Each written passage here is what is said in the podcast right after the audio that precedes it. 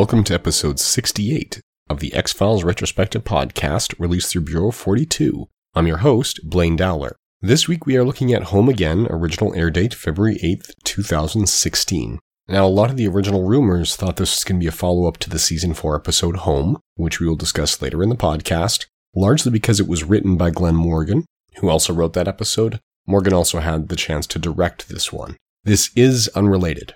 Now, as I said, Morgan wrote and directed this one. He produced a lot of X Files along with Glenn Wong. He wrote a lot of X Files as well as created the Final Destination trilogy and so forth. This is his third directorial credit, and the first time he's directed The X Files. Previous director credits include Black Christmas from 2006 and Willard from 2003. The basic premise of this episode is that there's a business moving into town. They are cleaning out homeless people and relocating them quite harshly, you know, coming in with power hoses and things like that, saying, well, they're trying to move them to this hospital. There's members of the school board trying to fight against that because they don't really want the homeless near their schools, even though they're pretending it's for other reasons. And Mulder soon realizes that, yeah, no one's really backing up the homeless and fighting for them. But the homeless do have rumors about things like the Band Aid Man and others, and the Trash Man, who are helping them and fighting for their cause.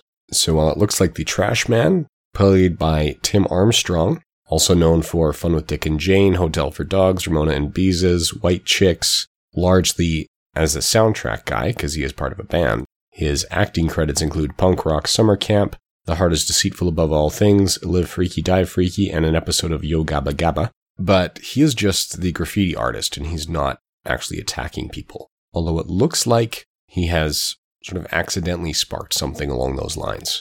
Now, the two businessmen are also played by some notable actors. One is Daryl Shuttleworth, who is also known for Watchmen, Door to Door, Ice Blues, Chaos Theory, Fringe, The L Word, Supernatural, and a number of other credits. His partner is Alessandro Juliani, who Bureau 42 readers would probably know best from his role in Battlestar Galactica as Lieutenant Felix Gaeta, he was also Dr. Emil Hamilton in Smallville, and he's had roles in Watchmen, Ram Half, and Man of Steel.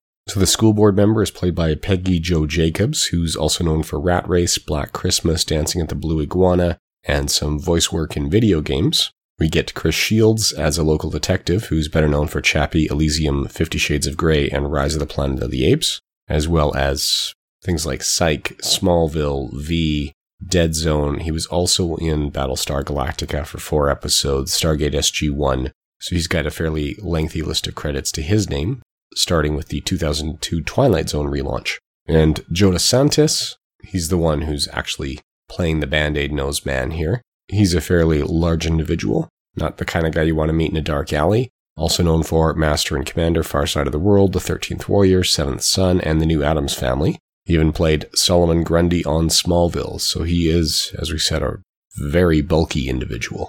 So they all do their jobs well enough. This is kind of a creature that's appeared to fight social injustice, as we've seen in other episodes, but it's really not the monster plot that's the main plot. To me, the plot that really feels like it has weight and draws us in is when Dana Scully's mother, Margaret Scully, has some massive health issues and ends up hospitalized and comatose and calling for her estranged son Charles who's been mentioned on the series before, but has never been seen or heard until now. And this really drives home the point with Scully and how she really needs to have contact with William again. Not direct contact to protect him, but just to know he's okay and follow his progress. And this is especially important as Margaret Scully passes away here, so Glen Morgan has now killed both of Scully's parents. So, all in all, it's a decent episode. It's just, it's structured as though the Trash Man monster is the A plot and the death of Scully's mother is the B plot, but the emotional weight I found went the other way around.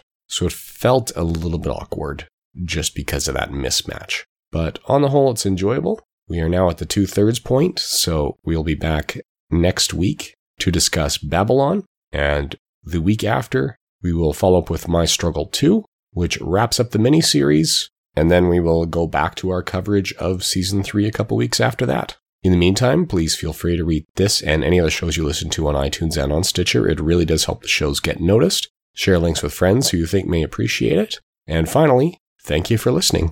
Intro and outro music is Outside Poolside by Laswell, created under the Creative Commons license. All other content is copyright 2016 Bureau 42. Please feel free to send any comments or feedback to Bureau42podcasts at gmail.com or leave us a review on iTunes or Stitcher. Thank you for listening.